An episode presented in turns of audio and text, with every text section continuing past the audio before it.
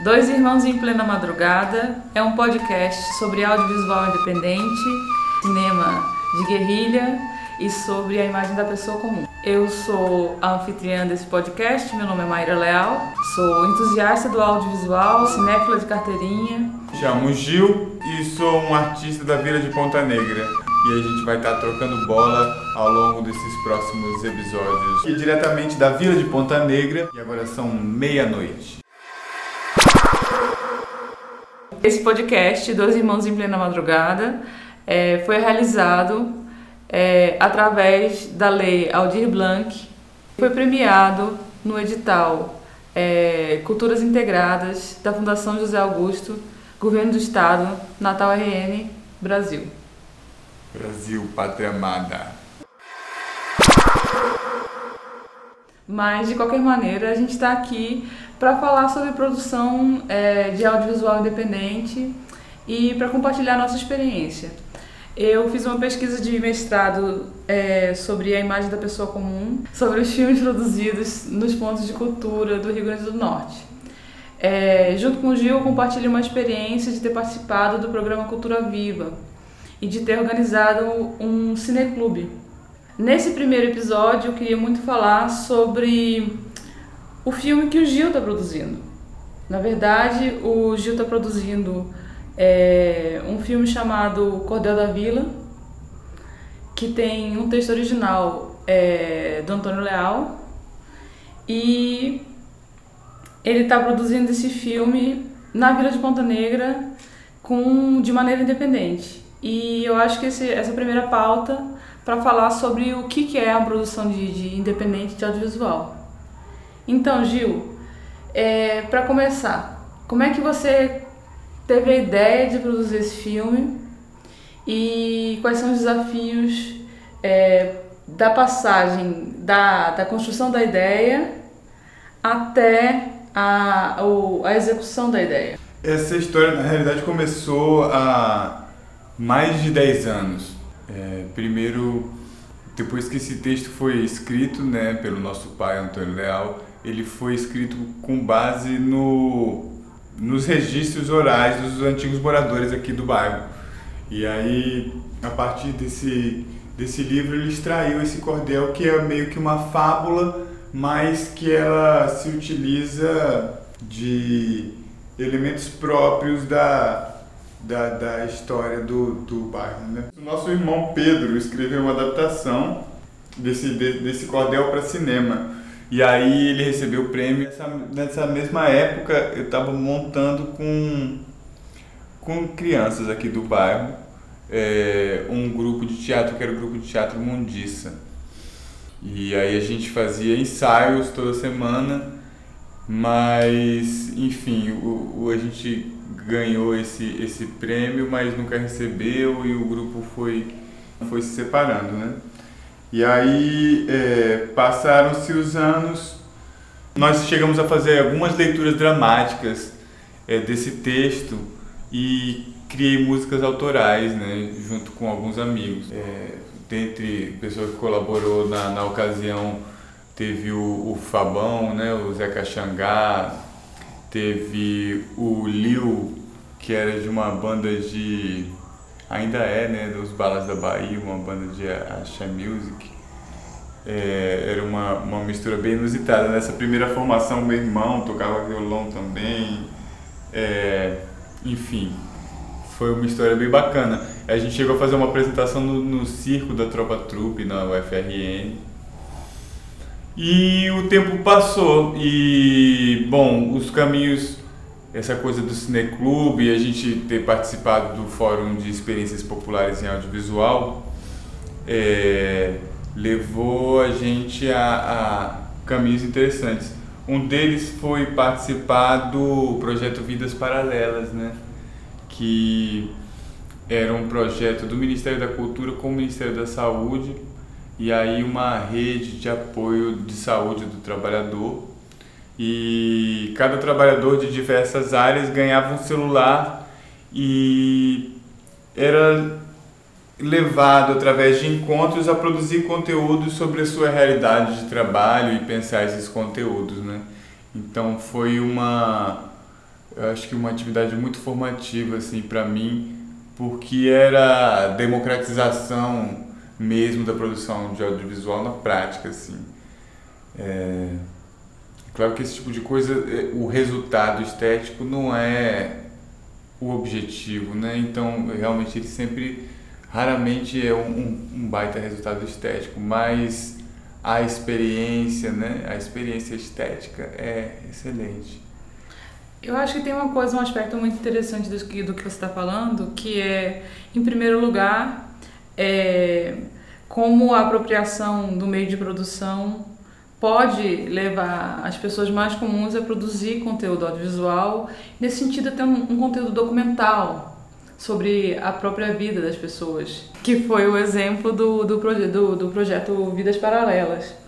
Mas, ao mesmo tempo, é, quais as ambições e quais o tipo de, de produto que você quer extrair dessas experiências? Porque baseada na minha experiência com, com, com a exibição de filmes e com esses cursos que a gente foi fazendo durante o programa Cultura Viva, os cursos de audiovisual, de produção de vídeo, de produção de, é, de áudio, algumas formações, é, na verdade a, a apropriação dos meios de produção ele não quer dizer que vai ter um resultado imediato, um resultado é, cinematográfico. Mas aí qual é a diferença entre esse conteúdo que você vai, vai produzir sozinho, é, com seu telefone celular, e um conteúdo como o que você está produzindo agora? Na minha opinião, você depende de uma formação e depende de um, de um, de um hábito de estar inserido dentro de uma cadeia produtiva. Hum. Você acha que se você não tivesse estudado lá na, na C. Ribeiro, você teria é, ainda a capacidade de criar dentro desse, desse, desse, vamos dizer assim, desse recorte do audiovisual? Não, acho que com certeza não. Esse, esse tipo de, de, de abordagem não. Acho que é, fez muita diferença, né? Porque o que, que aconteceu? É, a gente tinha, né, tivemos essas experiências, mas logo a gente quer ter, é, enfim, quer dominar o, o os aparatos, conhecer o maquinário e tal, e aí isso tudo são, são barreiras muito grandes que, que se interpõem no caso do cinema, né? Essa questão tecnológica. E eu cheguei a começar a tentar estudar, se não antes, o que que acontece? Eu tive uma oportunidade de fazer uma assistência de câmera e de som para um documentário, longa-metragem, né, que era do, do Joel Zito Araújo, que é um tremendo documentarista que vale muito a pena ver. Ele lançou há pouco tempo o, um documentário sobre o Fela Kuti. É, e aí eu rodei com eles é, aqui no Nordeste. Foi uma experiência incrível, né? E aí eu quis entrar, quis entrar de cabeça nisso e estudar e tal, né? Aí na, nessa época a UNP abriu o curso de cinema e apesar de não ter grana e tal, eu resolvi, não, vou tentar, vamos ver qual é. E fiéis e coisa e tal. E aí estudei alguns meses, mas nesse bololô apareceu a oportunidade de fazer um curso. Fazer um curso é, na Daci Ribeiro, né? Era um edital que você se inscrevia e se você fosse pré-selecionado você ia lá fazer a prova. Então, poxa, minha oportunidade, né? Foi a oportunidade da minha vida. Conseguimos, em família, tal, ter condição de bancar a passagem, né? Foi o único gasto que eu tive que ter. É, fiz a prova, consegui entrar na DACI. Né? DACI Ribeiro é uma, uma escola de referência e tal. Você falou do, do Chico Buarque, por exemplo é o, Rui Guerra, que é um, um, cineasta que dá aula lá, um dos principais professores, ele participou de música junto com, com, com o Chico Buarque, eles têm composições juntas, é, Bárbara, por exemplo. Né? Que eu adoro, uma música que eu adoro. Porque a gente está falando de Darcy Ribeiro, não é o, o pensador Darcy Ribeiro, na verdade é a escola de cinema Darcy Ribeiro, sim, sim. que existe no Rio de Janeiro, é, que é uma, uma instituição muito importante de formação de cinema no Brasil. E o Gil participou, entrou, né, Darcy Ribeiro, através do edital, também promovido pelo Cultura Viva. Isso, era parte da política política pública pro audiovisual, né? Era, tinha essa questão da formação. E aí, pessoas do Brasil inteiro, como eu, assim, que, que trabalhavam, é, flertavam com o cinema, mas que tinham uma característica de estar nas pontas atuando em projetos sociais, eh, de alguma maneira. Bom, isso, claro que quando, é, depois de ter estudado, eu tive algumas outras experiências, lá fiz alguns filmes, curta-metragem, fiz um média-metragem em Minas e quando eu voltei eu ainda não consegui me participar de, de, de produções assim, além de uma, um vídeo independente, um, um, um pequeno trabalho sob encomenda, assim, não desenvolvi um trabalho como cineasta, assim, um cinema autoral, né? Isso ficou parado aí algum tempo. Até que no ano passado, no meio do no, no início pro, pro meio do ano, 2020 a gente está se referindo. Isso, 2020. É, do começo pro meio do ano, é, tive meio que um suspiro assim de olha, ou eu faço boto para frente as minhas ideias, tento uma última vez, ou eu, ok, mudo mesmo, sei lá, fico só pintando e esqueço essa história de cinema, né? Eu tinha estudado na DACI, eu estudei, eu estudei montagem e edição, né? Mas eu tenho muita familiaridade com a parte da arte no cinema. Eu passei, estudei teatro, estudei outras áreas assim, mas eu tenho muita familiaridade com essa coisa da pintura, etc. E você tem, sempre sentiu muita atração pela, pela a parte da fotografia, pela parte da composição de cena, é, pela, pela, como é que se diz, a direção de arte Quadrinho, mesmo.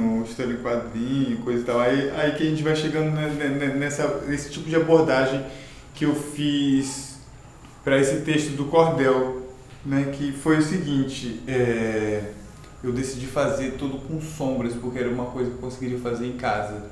Inicialmente eu pensei que eu conseguiria fazer em casa sozinho e chamaria o Erison para filmar, né, o Erison Pedro. Mas quando eu fui, depois de fazer o storyboard assim, dos desenhos de todos os personagens, nossa, eu vi, caramba, é um volume enorme de trabalho. E aí, enquanto eu estava criando essa história, eu fui tentando ver como é que eu ia financiar os custos mínimos que eu ia ter, né? É, do transporte, se eu conseguiria chamar alguém para trabalhar comigo. Aí eu comecei a escrever para algumas pessoas. É, a Aya, uma amiga, topou na hora. A Vivi também topou, que é uma, ela mora aqui na vila. A Aya tá vindo até morar aqui, já morou aqui há um tempo atrás. E aí começaram a vir e a gente foi construindo esses bonecos, né? Esses decalques, né? Como se fossem, que são os personagens desse, desse texto. E para conquistar as pessoas para voltar a trabalhar isso, eu peguei fiz umas leituras desse texto, mas com uma batida de um grupo de rap, o Tang Clan. Botei e aí ficava repetindo aquele texto, meu filho ficava pé da vida comigo de manhã cedo e assim eu fui passando esse material para descrever o que tipo de abordagem eu queria ter. Que então era, em vez de declamar o texto, eu queria fazer ele declamado mais em cima de uma batida e não declamado nessa forma típica, né? Do, Poética do, e tal. Do cordel, né? Bom, o que que aconteceu? É, fui conquistando as pessoas. E a gente foi querer começar a montar mesmo a música. Eu cheguei junto do, do Fabão, do Zé Caxangá, é, consegui convencer o Sesc de que conseguiria fazer um filme, e aí já conseguimos um, uma, uma possível entrada de mil reais. E comecei a fazer uma campanha na internet. De financiamento, de financiamento coletivo. coletivo pela benfeitoria. E foi a primeira vez que eu fiz uma campanha desse tipo, né?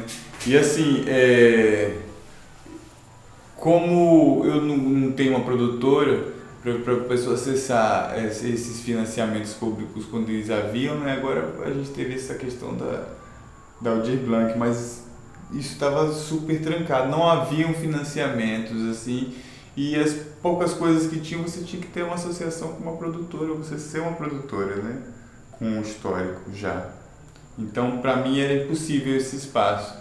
Então eu teria que sempre trabalhar nos projetos dos outros. É, era uma produção que inicialmente tinha zero perspectiva e aí consegui, eu fui investindo meu dinheiro próprio. Depois a gente conseguiu bater a meta, uma meta pequena da benfeitoria, acho que era 5 mil, salvo engano. É, e depois 20 mil para finalização. Então o filme tem mais ou menos cerca de 30 mil reais em espécie, né? Agora a gente contabiliza também o valor que ele tem em, investido em matéria humana, né? Então em força de trabalho. Então um, esse curta-metragem deve ter ali cerca de é, 40 mil, 45 mil de porque as pessoas que prestaram serviço prestaram serviço com preços reduzidos, né? E eu queria só é, falar que você falou que você recebeu o prêmio de finalização. Qual foi o prêmio? De que instituição? Sim, é, foi da Fundação é, Capitania das Artes. A Funcart. A Funcart. E aí conseguimos o dinheiro para finalizar o filme. Então, e aí foi uma, é, um apoio de 20 mil reais. Aí o que, que o cara faz com esses 20 mil reais? Né? O que, que, não, qual a diferença? A diferença é que se eu tivesse ficado com o filme, eu ia pegar, ia editar eu mesmo na minha máquina e ia ser de maneira super limitada. E a saída dele, enfim, por mais que eu tenha filmado em qualidade. Mas assim, aí com, com tendo esse tipo de acesso, eu, caramba, eu posso ativar uma rede inteira de, de trabalhadores da área. Então, na finalização, é, eu pude desde acessar arquivo de banco de imagem, comprar imagem de drone, a animação, a mixagem, a motion designer, a color grading, eu nem sei se fala assim, mas correção de cor, né? Então acessar várias coisas e aí a, a, a parte musical super cresceu, né? Que foi uma parte que a gente investiu tanto quanto a imagem, ou mais, a gente investiu mais. Né? Então são tem o rap, que ele é uma, uma, uma faixa inteira, né? com, com variações. O Walter fez a batida, a, a versão final da batida, né? que começou com essa passagem do Utan Clan, aí depois o, o Fabão fez mais uma mexida, botou alguns instrumentos, aí depois foi pro Pedras, no estúdio Cigarra, que fez a produção musical, e do Pedras, lá no Pedras a gente regravou o rap todo, regravou alguns instrumentos. Aí o Rafa ficou com esse material também junto com o Fabão na fase inicial e botou vários sons, criou várias coisas. Então, e foi assim, faça você mesmo mesmo, né? Então eu realmente é, como no início não tinha nenhuma perspectiva de conseguir acessar recurso, o que, que aconteceu? Eu peguei várias funções, estava preparado para fazer todas as funções que fossem necessárias. Então, assim como a, de cenografia, direção, de, a produção, direção de arte, a produção executiva, a se precisar, é, é sei lá, atuar, é, figuração, então, e ainda estou, ainda estamos assim. Então, é, parece um pulo, mas ainda é um baixo orçamento. O cinema é realmente uma arte muito cara, né? Ela tem muitas especificidades. E esse formato do roteiro original, se fosse ser filmado com pessoas, seria muito mais caro. Não, posso imaginar, porque é. a gente está falando que você conseguiu começar o projeto quase sem recurso e que na verdade o desenvolvimento da qualidade do produto se deu através dessa, dessa do acesso, do acesso a, a, ao recurso, ao recurso de, de finalização. E aí é, agora ele está sendo mixado no Rio, né, por, por um amigo da Darcy, o Ricardo Mansur, né? Porque, e todo mundo fazendo assim, na camaradagem. Né? Não é, cobrando os preços de mercado, é, né? Exatamente, não cobrando os preços de mercado. É, que aí, é, rifando gravura, rifando pinturas minhas, pinturas de amigos, que deu Também certo. foi uma outra forma de, uma de outra forma. arrecadar recursos para fazer. E, por exemplo, a área de nossa social media também ela a, foi a, a, Maria, ela atuou, ela dançou, ela está ajudando a montar o press kit, a gente está costurando, está fazendo as bolsas, né, a serigrafia, a Vivi também do mesmo jeito, quase que sobrava pro Erinho também fazer figuração lá na hora. É, foram três dias de filmagem, foram dois meses de elaboração do desenho e da, da primeira da pré-mixagem da, das músicas, né? Esse primeiro corte mais ou menos do filme. E agora a gente está em. Eu acho que são seis meses de produção nesse momento. A gente tem todo um, um, um plano de, de fazer sessões aqui no bairro, um filme, um filme que ele é um registro histórico, assim, eu estou super honrado de ter conseguido fazer parte desse, desse fluxo. Eu sempre fico tensionando essa questão de, de matéria e forma, aí, bom, chamei a Clara e chamei o Flip, que são dois grafiteiros amigos, eu também me arrisco aí numas paredes, eu acho que não só eu acho, mas o, o Walter Carvalho também acha isso, que pintura mural é, no início do cinema, né? Tem tudo a ver com o cinema. A história do cinema é a história da, da pintura, especialmente da, da, dessa pintura em grandes espaços. Bom, corta para. A gente foi pintar numa, numa rua aqui na vila, né? Chamou a Micaela, que é a nossa fotógrafa oficial, a Micaela Bibilacqua. Tomara que eu tenha pronunciado certo. E aí a gente fez um, um grafite e aí desse grafite foi extraída uma foto, dessa foto foi a arte de um dos três cartazes, né? A gente tem três versões de cartazes, a outra são de sombras que foram extraídas pelo Daniel Neck, é, né, de, de, tipo arquivos de imagem digitais é, das sombras do filme. E aí foram extraídas e ele montou esse cartaz. Ele montou também uma diagramação do cordel que vai junto com esse bisaco do press kit. A gente está pensando em futuramente produzir um, um kit de venda para conseguir financiar outros, outros trabalhos né, como esse.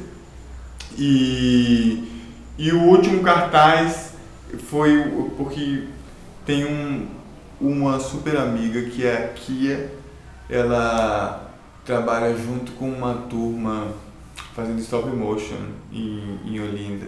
E aí sou apaixonadíssimo pelo trabalho dela e perguntei se ela não animava de fazer uma vinheta em stop motion. E aí ela animou. É, a vinheta é linda a propósito, eu vi, é um negócio espetacular. Muito lindo, tudo trabalhando no som dela com o Mansur. E extraímos um, um, um não resistir, extrair um framezinho e fizemos o, o, terceiro cartaz. Nossa, os cartazes estão lindos, tão lindos. Então, você vê que, na verdade, vamos dizer assim, numa larga escala, numa... É, se eu entrar um pouquinho no terreno do nosso... Esse é o famoso... É uma introdução para o nosso próximo capítulo, que numa larga escala, cada uma dessas... É, dessas experiências das quais você está falando é realizada por um grupo de profissionais diferentes. Então, num filme grande, ou mesmo um filme de porte médio, um filme curta-metragem bem com um orçamento bem é, generoso, você tem a produção, você tem a direção, você tem elenco, você tem é, diretor de arte, diretor de fotografia, você tem desenho de som, você tem uma cadeia, é, produtiva. uma cadeia produtiva enorme, e aí você tem marketing, aí você tem é, toda, toda a parte de, de é, gráfica do, do, do, do filme, depois, depois... Né, pós-produção, é, são coisas assim que são...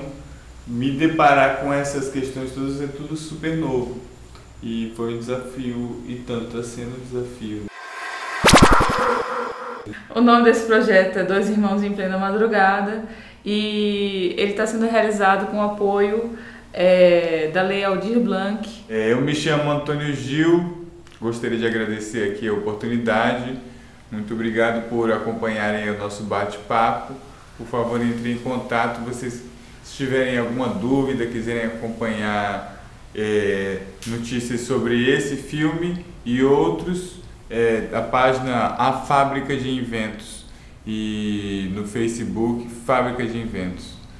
O primeiro endereço é do Instagram. E se vocês quiserem também entrar em contato comigo, meu nome é Maíra Leal, mas eu estou respondendo pelo é, Dois Irmãos em Plena Madrugada no Instagram e aceitamos todas as sugestões, todas as ideias. Se vocês quiserem que a gente discuta alguma pauta, se vocês quiserem participar do programa, deixem uma gravação de áudio. Esse podcast, Dois Irmãos em Plena Madrugada, é, foi realizado é, através da lei Aldir Blanc, foi premiado no edital é, Culturas Integradas da Fundação José Augusto, Governo do Estado, Natal RN, Brasil. Brasil, pátria amada. O quê? Aonde? Valeu, gente. Partiu.